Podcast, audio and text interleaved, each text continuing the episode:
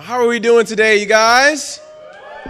All right, the church is in the building. Good to see you guys. My name is Greg Russell, um, and along with my beautiful wife, who is right here, um, we lead the campus ministry in the Greater Long Beach Church, which uh, we have a lot of students here visiting. How are you doing, college students? All right, so um, it's so good to be here with you guys today. Uh, I am visiting. I was asked to come and visit you guys, and we were delighted to come and uh, visit and even just share. I'm so proud of our students. Um, I'm so proud of Caroline, who shared testimony. Caroline is from Egypt, um, so if you guys didn't know that, that's where her home is. She was, she moved here from Egypt with two back or, or two suitcases, right? Um, and landed here, and that's kind of a lot of the things that even stirred up some of that anxiety and whatnot. So it's so good to kind of see her here, uh, being able to share that as well. And uh, yeah, so uh, I'm going to go ahead and share a little bit about myself, if that's okay. Um, so I grew up in the teen ministry. Um, that is where I was converted. I was converted in the teen ministry. Actually, I was converted in the metro region. Um, I was converted in, uh, I think, South or North cities, one of those cities, um, cities. Right? Uh, but yeah, I was converted there as a teen, and I, that's kind of where I grew up. That's uh, really was uh, my first interaction with disciples. Okay, so uh, I remember coming to church for the very first time and seeing people, and they treated me in, in a certain way that made me feel like, wow, this is this is a, they're I'm like family to them. They're they're allowing me to become family. And um, not too many people in the world before that has actually done that for me. So it was something that actually made me very interested into becoming a disciple. Uh, I loved the church like immediately, instantaneously. I didn't. I wasn't a church goer. I didn't like going to church. Uh, my dad probably took me to church maybe one time. Uh, my mom, she took me to church a lot when I was younger. But, I mean, you know, we were in the South. Everybody went to church. It wasn't really like a religious thing. It was more of like a... a traditional thing. So um, that was us. This is a picture of me um, and a couple of teens that were in the team ministry with me, and our team leader, uh, Andrew Lamoth, who was just, he was so amazing. He taught me how to be a disciple, uh, taught me what faith what faith is and uh, what, what does it need to be for us moving forward as, as disciples and whatnot. So I'm really grateful for him. Um, as I was growing up, I got a chance to actually walk with someone who sparked my passion uh, for ministry, and that was uh, Joe Weinberg. Um, and so Joe, he led, he, he led the church that I was in, and um, genuinely, he was the guy, you probably can't see me too well. You're probably like, who is that shadow? Um, I'm black, and I'm dark, and I love it. And uh, I'm right there on the right of him. That's not his shadow or anything weird there. That's me. And uh, I just wanted to be like him. I remember walking with him and, and seeing how he walked. I wanted to walk like him. He had so much swag about him.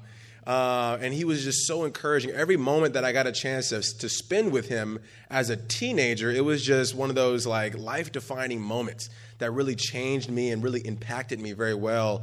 Um, Joe passed away from cancer um, a few years back, and um, you know, I, I always think of him when I think about how how did I get started in this. And so he was a very encouraging person at that time as well. The mic is kind of hot. Can we get the mic down a little bit? Um, this is my my family here. So uh, that's my wife right there and my beautiful son, uh, Miles, who, if you guys were here earlier, you saw him here. He was uh, mooching off my communion. Um, he just had to have some. So I was like, all right, bro, here it goes. Give you some. Jesus says, do not, you know, do not let them, uh, you know, let them come to me. Do not with, withhold and whatnot. So I was like, fine, give him some communion. Why not? Uh, but this is our family. Uh, man, I, God is so sweet on me. Uh, truly, I'm so grateful to have a family like this. Um, you know, my wife is actually pregnant. We have another one on the way.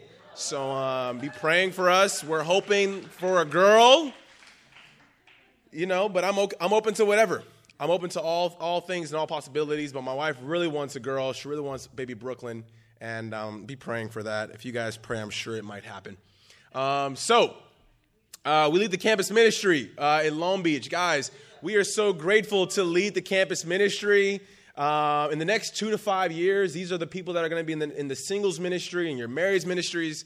Um, and we, me and my wife really believe that if you want to shape the future of the church, you have to start with the youth. You have to shape the youth. You have to really uh, be with the youth. And I'm so grateful to be a part of the campus ministry. I mean, these students are incredible. It's really a joy working with them. Uh, yesterday, we had this event called Beach Fest, okay? L A Beach Fest. Uh, it's our very first time doing it, and um, it's basically a giant beach party for college students. And so about three hundred people showed up to the beach, and this event could not have gone on without the Long Beach Campus Ministry. And so I'm just so grateful to have worked with them. They're just such a great joy. Uh, you know, some of them weren't even asked to serve, but they just jumped in whether they saw something that they needed to see uh, done. And so I'm so just so grateful to be working with these guys. Victor, especially our intern, he's a guy that just really just loves to get things done. He's a mover and a shaker. And I'm really uh, inspired by him and fired up by that guy. He's great. So uh, we have a Bible study today. I'm hoping that um, in our Bible study, we can talk a little bit about faith, uh, standing firm in the fire. Okay, and that's kind of hoping, well, that's what we're hoping to do. And in becoming a Christian, you know, we become Christians and, and we're kind of promised a hard time, right? We're promised a hard time when we become Christians, um, but you don't have to be a Christian to experience a hard time. How many of us have had hard times in life? By a show of hands, there's some people who have not had hard times. I am just, man, I want to be like you, kind of have that life, or do I? By the end of this study, we're all going to want to be able to be grateful for our hard times, right? Um, but my hope is that we're able to look at, you know, what exactly um, is the the benefit of standing firm under fire, right? What's the benefit of having faith and keeping the faith when we have hard times? You know, in life, uh, we go through a process of refinement, right? And it's very cyclical. So you kind of start off, you're kind of going and you're heading into a trial, Um, or you are living and you are in a trial right now, um, or you are coming out of a trial, right? Can, can we all agree on that? That's kind of where we are in life at all times. Um, and then there's like this small gap where you're heading into a trial. And you're like, man, like I'm just so grateful for this little time. Um, but then another trial comes, right? Um, something happens, something takes place, and you are back under fire. And um, and so that's kind of what our life looks like as disciples. That's what it looks like as a Christian, as a human being, really, um, that you are always constantly under fire. Um, there is someone, there's something out there, the evil one, your your enemy, who is always constantly putting you under fire and wants to see you fail. And you see, the world, the world itself cannot look at situations like someone being, um, you know, diagnosed with cancer, um, or having a terminal illness, or uh, just really going through a rough patch in their life. People, you know, the world doesn't see that and say, wow, that right there is the soil for a faithful Christian. That right there is the soil for living a truly blessed life. But instead, we get these narratives that people share, and they say, man, I'm just, I feel so bad for that person. I feel so bad for you that you're going through those things. Oh, man, woe is you.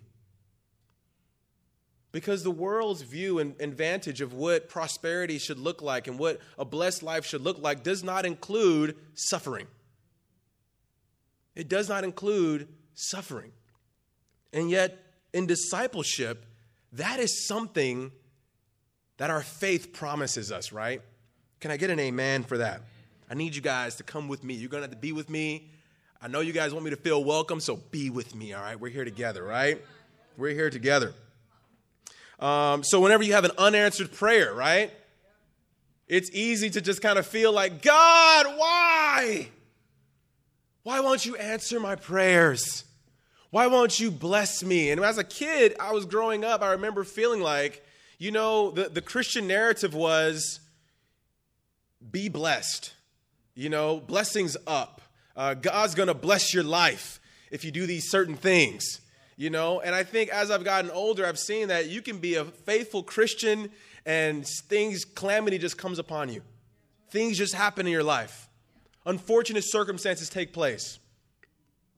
And so the question that I want to kind of lead our study, if you're taking notes, the question that I want us to keep asking ourselves is, what is your response to trials in your life? What is your response to trials in your life? When you are under fire through financial challenges, what is your response? When you're having strained relationships, what's your response? A discouragement, maybe you're going through depression, you're having health issues, you lost your job. What is your response to it? And that's really what we want to dig at today, because we know, if we read in First Peter chapter one, in verse seven, it says, "These have come so that the proven genuineness of your faith, that is of greater worth than gold, which perishes even though refined by fire, may result in praise, glory, and honor when Jesus Christ is revealed to the entire world." This scripture explicitly says that our trials have purpose. That when you are going through a trial, that there is something in its design to help you live a blessed life. And that's what we're going to get at. We know that a faith that is tested is a faith that can be trusted. This is what we know. We can all agree on this, right? Yeah. And so for me, I felt like, you know, as I scoured the scriptures looking for uh, maybe just something that we can just kind of study together, and I looked around saying, you know, where is the perfect story that embodies what it looks like to be under fire and yet still having to remain faithful? Because, you know, as a Christian, it's so awesome that we have uh, we have these narratives that inform how our posture should be during trial. And that's really why, why, why we read our Bibles. That's why we are so faithful to reading our scriptures daily, because it informs us really how we should be and what our posture should look like when we are under fire, when things are happening in our lives. And I stumbled upon three teenagers: Shadrach, Meshach, and Abednego. These three guys, most likely teens, stood up to the in the face of trial. And we're going to read a little bit of their story today. You guys with me? Yeah. All right, turn your Bibles to Daniel chapter three, verse four. Just to kind of give you a little background of what's happening here. So Daniel and his buddies were kidnapped from their homes. They were taken hostage, forced to join a service that they had no clue in or anything, they knew nothing about. They were forced to learn the language, to understand the customs. And after a time of being a part of the king's service, they resided in Babylon after leaving Jerusalem. And there's this king who, if you read a little bit in Jeremiah, in the in the end of Jeremiah, like after ch- chapter forty on out to fifty-one, scholars believe that uh, this portion of Jeremiah was written by really one of Jeremiah's understudies. Um, but nonetheless, what is what is noted is that God refers to Nebuchadnezzar as his servant. And it's wild, because you think, like, wait a second, but this guy was an evil pagan king. How could he be the servant of God in any capacity? Which, if you think about it long enough, you start to kind of see how God was always working with Nebuchadnezzar. But that's for another whole time. It is a good story. It's a great story. You should read it for your quiet time or something. But you have these three teenagers. How many of you guys have ever worked with teens? Right? If you have never worked with teens, this is also true. You are or have been a teen. So you kind of understand the teen life a little bit. Am I right? Yeah. So kind of put the, the teen goggles on as you're reading, okay? Put your teen goggles on and just look through the lens of teenagers. In verse four, King Nebuchadnezzar, you know, previously he's asking, uh, you know, everybody to come and worship this statue that he had built. It was a ninety-foot statue. And we don't really have a lot of ninety-foot statues lying around here.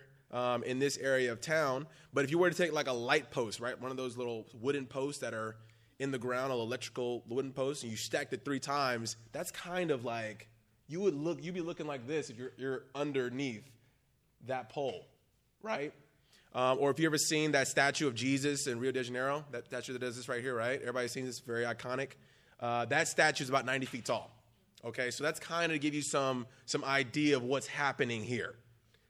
He calls everybody in and says, hey, I want you guys to come and worship this statue that I have built. And so everybody just kind of floods in. And I imagine it being somewhat like the Staples Center, where people are just kind of like funneling in. And as they're coming in, they're seeing this statue, and they're like, what the, what is this, right?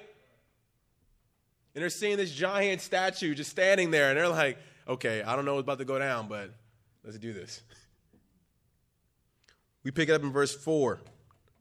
Then the herald loudly proclaimed, nations and peoples of every language, this is what you are commanded to do. As soon as you hear the sound of the horn, the flute, the zither, the lyre, the harp, the pipe, and all kinds of music, you must fall down and worship the image of gold that King Nebuchadnezzar has set up. Whoever does not fall down and worship will immediately be thrown into a blazing furnace. So can you guys imagine a giant furnace? I have an, a, a, a, a wild imagination. I just kind of imagine it being this giant just box that just looks very clean. And then fire just goes, just burns whatever's going on. All right? Now, let, let me and you enter the story, okay? You hear this going on. You hear this guy saying, hey, there's a furnace involved. And immediately, kind of your attention in the back of your mind, something that you say, I'm not getting in no furnace. Right? Let's be real here. The first thing you think about before faith, before anything else, you thinking, look, man, I ain't getting in no furnace. That just ain't going to be me. A furnace is hot. I don't do hot well.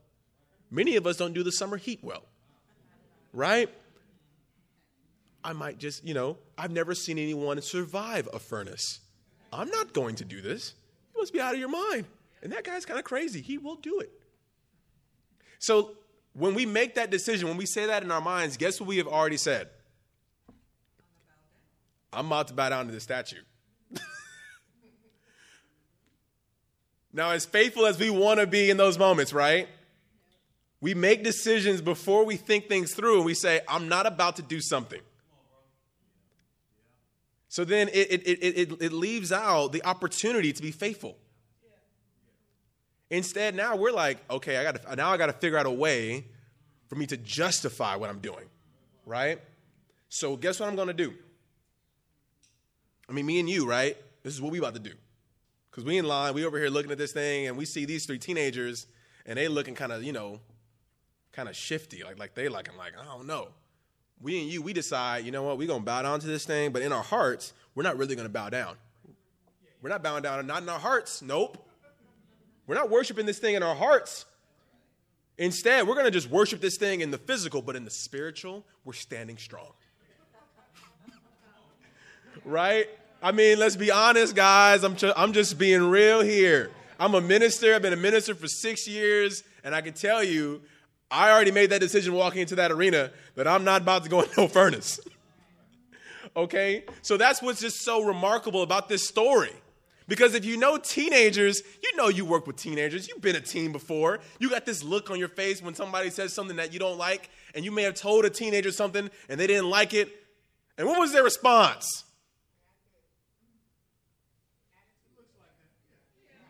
You must be out your mind. I ain't about to do nothing. And they don't even say that, but they look like it. And if you're a parent, I'm not a parent of a teen. I've worked with teens, though. But if you're a parent of teens, I know you've just wanted to just... Just, you know, do some things there, right? You see that face and you like, go take the trash out. And they're like,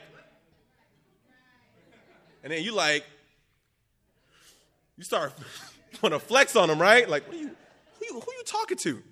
Who you think this is, right? You want to start just getting in. So these teens are looking at the king, and the king can't really see their faces because it's just, I just imagine millions of people in the crowd. And and then he just like, they looking at him like, you must be out your mind. People are like, hey, man, be quiet, bro. Like, he will find you. Like, you know, like, like so I see this whole thing, this whole thing playing out and going on. In verses twelve and through fifteen, we know the rest of the story. Everybody starts bowing down to this statue. And the teens, their knees is just locked. They're sitting there and they're just like, mm-mm. And I can only imagine the king. A guy who built a ninety-foot statue of himself being defied by these three teenagers. And then he looks out and he says, what's that? Hey, hey, come here. Hey, hey, you. Yeah, come here. What, what's that? Oh, sir, that's those are three teenagers. They are defying you, sir. You know, I, that's all I can imagine. Well, what do you mean, three teenagers? Yes, sir, it looks like, looks like those, those Jews. You should, I don't know. What do you, what do you want us to do, sir? And so I can only imagine that, you know, he has all these, this line of people that just obey him one hundred percent. He's like, bring them to me. And so they come before him, right? Me and you, we we on we on the floor. We're like, man, this kid, these kids is tripping. Whose kids is these? Like, you know, we out here. We and you. We ain't we ain't even in that. We not even in there, right? So there's two qualities of standing in faith, and we're going to learn these two qualities from these young men. All right. The first quality is um, faith obeys God instead of following man. Faith obeys God instead of following man. So everyone is bowing. Three boys are still standing. Let's pick it up in Daniel chapter three, verse sixteen. Shadrach, Meshach, and Abednego replied to him as they were being brought before the king Nebuchadnezzar. They said, King Nebuchadnezzar, we do not need to defend ourselves before you in this matter. They're just kind of asking for it at this point. You ain't even had to say all that. You could have explained your faith. You could have shared why, you know, why you didn't want to do it. If me and you made it this far, we're kind of like, yo, my knees are just kind of, you know, it's my back or something. I don't really, ah, oh, man, you know. We're kind of, we're trying to explain the way. These kids are just bold. Just a boldness about it. They're looking at man and they're like, who is this guy to my God? He's nothing. Just because you got this ninety-foot statue, what are you compensating for? ninety feet? What? Nothing like my God. Nothing. And I can just only imagine how hot Nebuchadnezzar gets, how mad he is when they say this to him.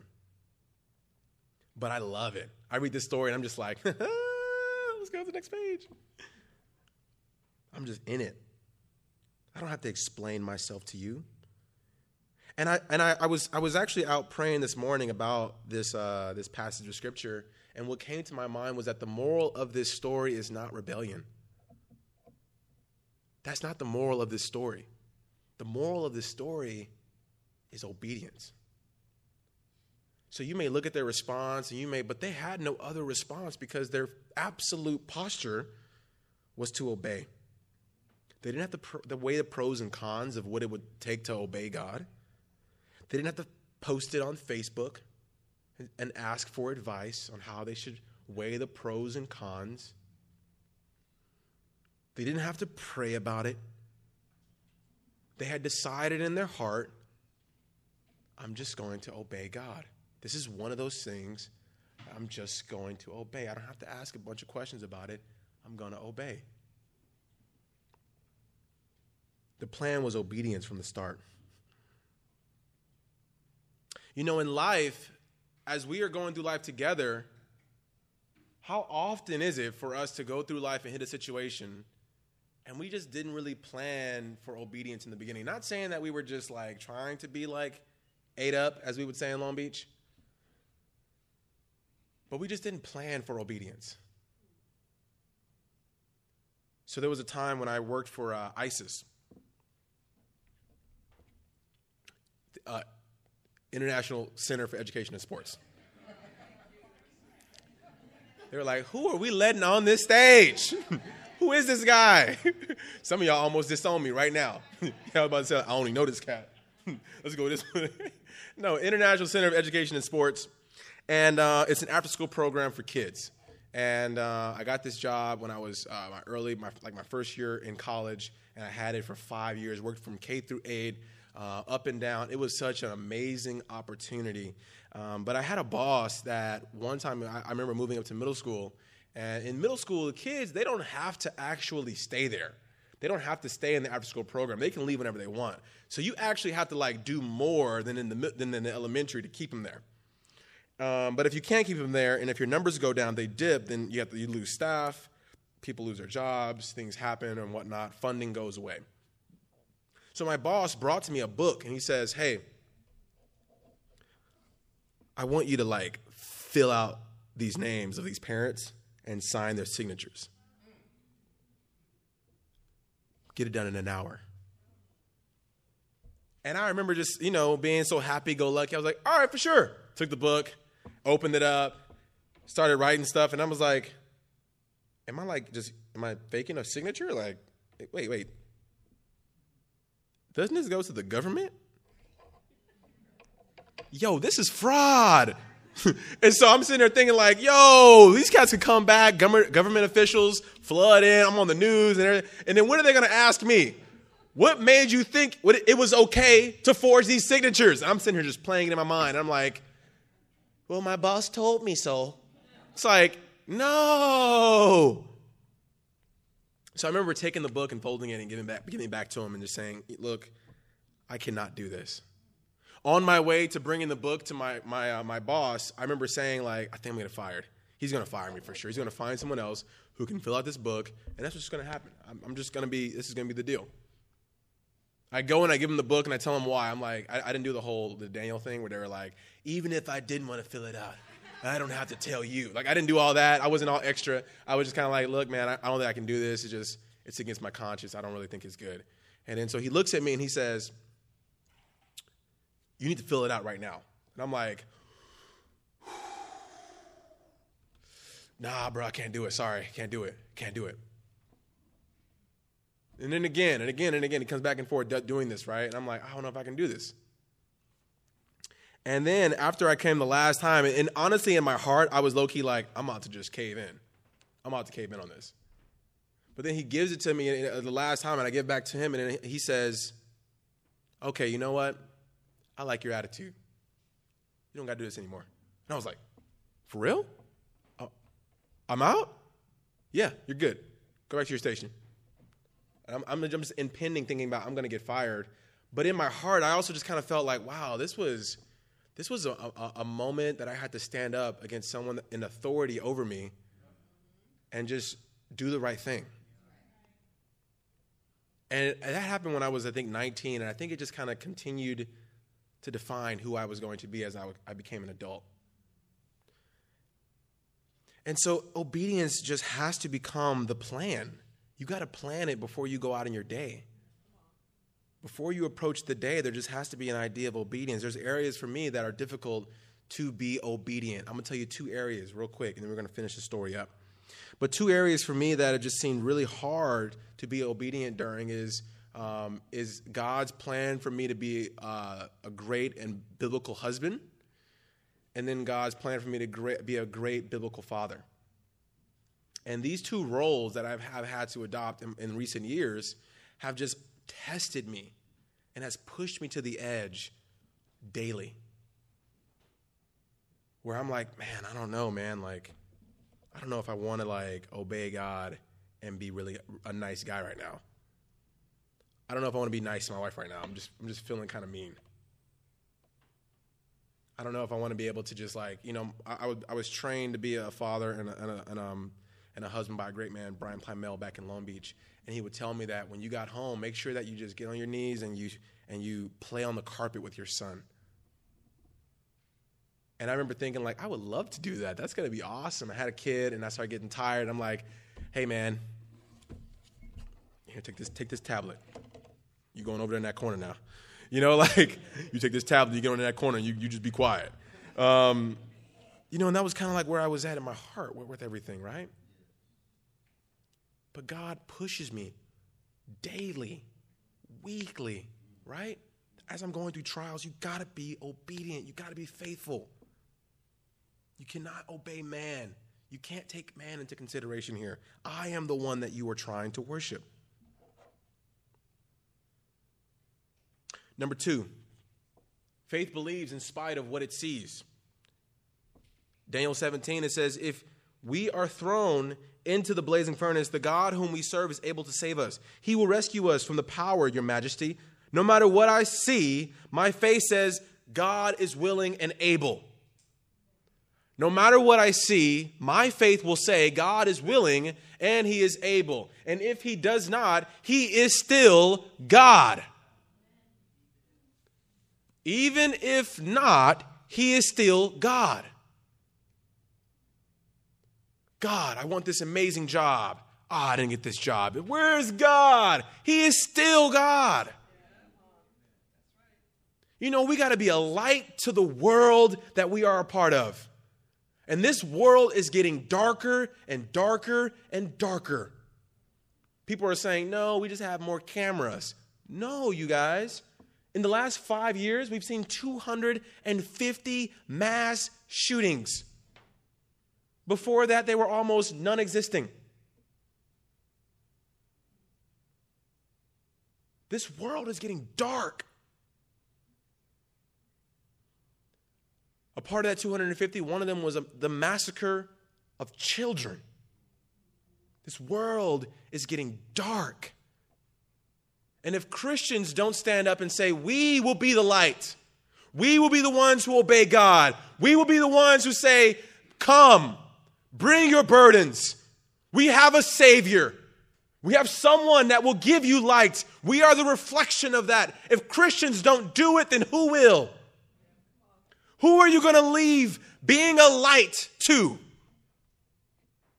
These teenagers, they, t- they, they took no chances. They said, we will be the light.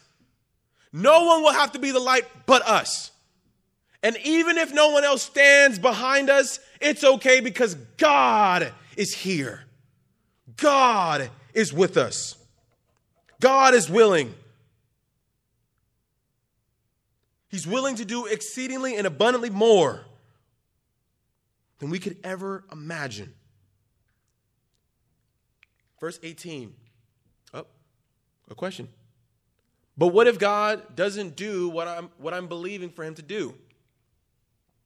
Well, you better get you better get with God. Verse eighteen, right? But even if he doesn't, but even if he does not, we want you to know, Your Majesty, that we will not serve your gods or worship the image of gold you have set up. Their, their posture was that we're not about to worship. We're not about to worship. Even if we don't get saved from the blazing furnace, we are not going to bow down and worship. Nothing you can do can make us do this. They were resolute. Christians, we got to be resolute. We got to be resolute. Despite the difficulties, despite the challenges of life, despite the things that are happening, we got to be resolute. There is no other option. There is no other choice. Would you want another choice? I'm going to be resolute. That is what will draw people to the church. When they see the light shine, no matter how dark the dark gets, it just continues to shine. That's what this church is in this community. That's what we're a part of, right? Let's close out here. Daniel twenty-four and twenty-five. It says, Then King Nebuchadnezzar leaped to his feet in amazed in amazement, and asked his advisors, Weren't there three men that we tied up and threw into the fi- on the fire? They replied, Certainly, Your Majesty, he said. Look, I see four men walking around in the fire, unbound and unharmed. And the fourth, he looks like a son of the gods. You know, God reveals his power in many places, but you'll know his presence best in the fire. When you're in the fire, you know that God is with you. You'll feel it. When you're going through trials and difficulty, you just got to open your heart up to the Spirit. Do not question where God is. Open your heart up and God will reveal himself to you. In verse twenty-seven, they saw that the fire had not harmed their bodies, nor a hair on their head and singed. Their robes were not scorched, and there was no smell of fire on them. They didn't bend, didn't bow because of God, and they wouldn't burn. In verse twenty-eight, Then Nebuchadnezzar said, Praise be to the God of Shadrach, Meshach, and Abednego, who has sent his angel and rescued his servants. They trusted in him and defied the king's command and were willing to give up their lives rather than serve or worship any god except their own God. A faith that can be tested is a faith that can be trusted. These men, at the end of everything that was going on, said, we are willing to give up our lives for the sake of God, to make sure people know that God is here amongst us, that he is, he is worthy of obedience. We're going to give it up. And that was what was remarked about them. So what's going to be remarked about you as you head out into the week, as you go to your job, your workplace, as you parent, as you go to school? What is going to be remarked about you? You're heading into the darkness. But the question will remain, how will you respond under fire? Amen. You guys have a great one.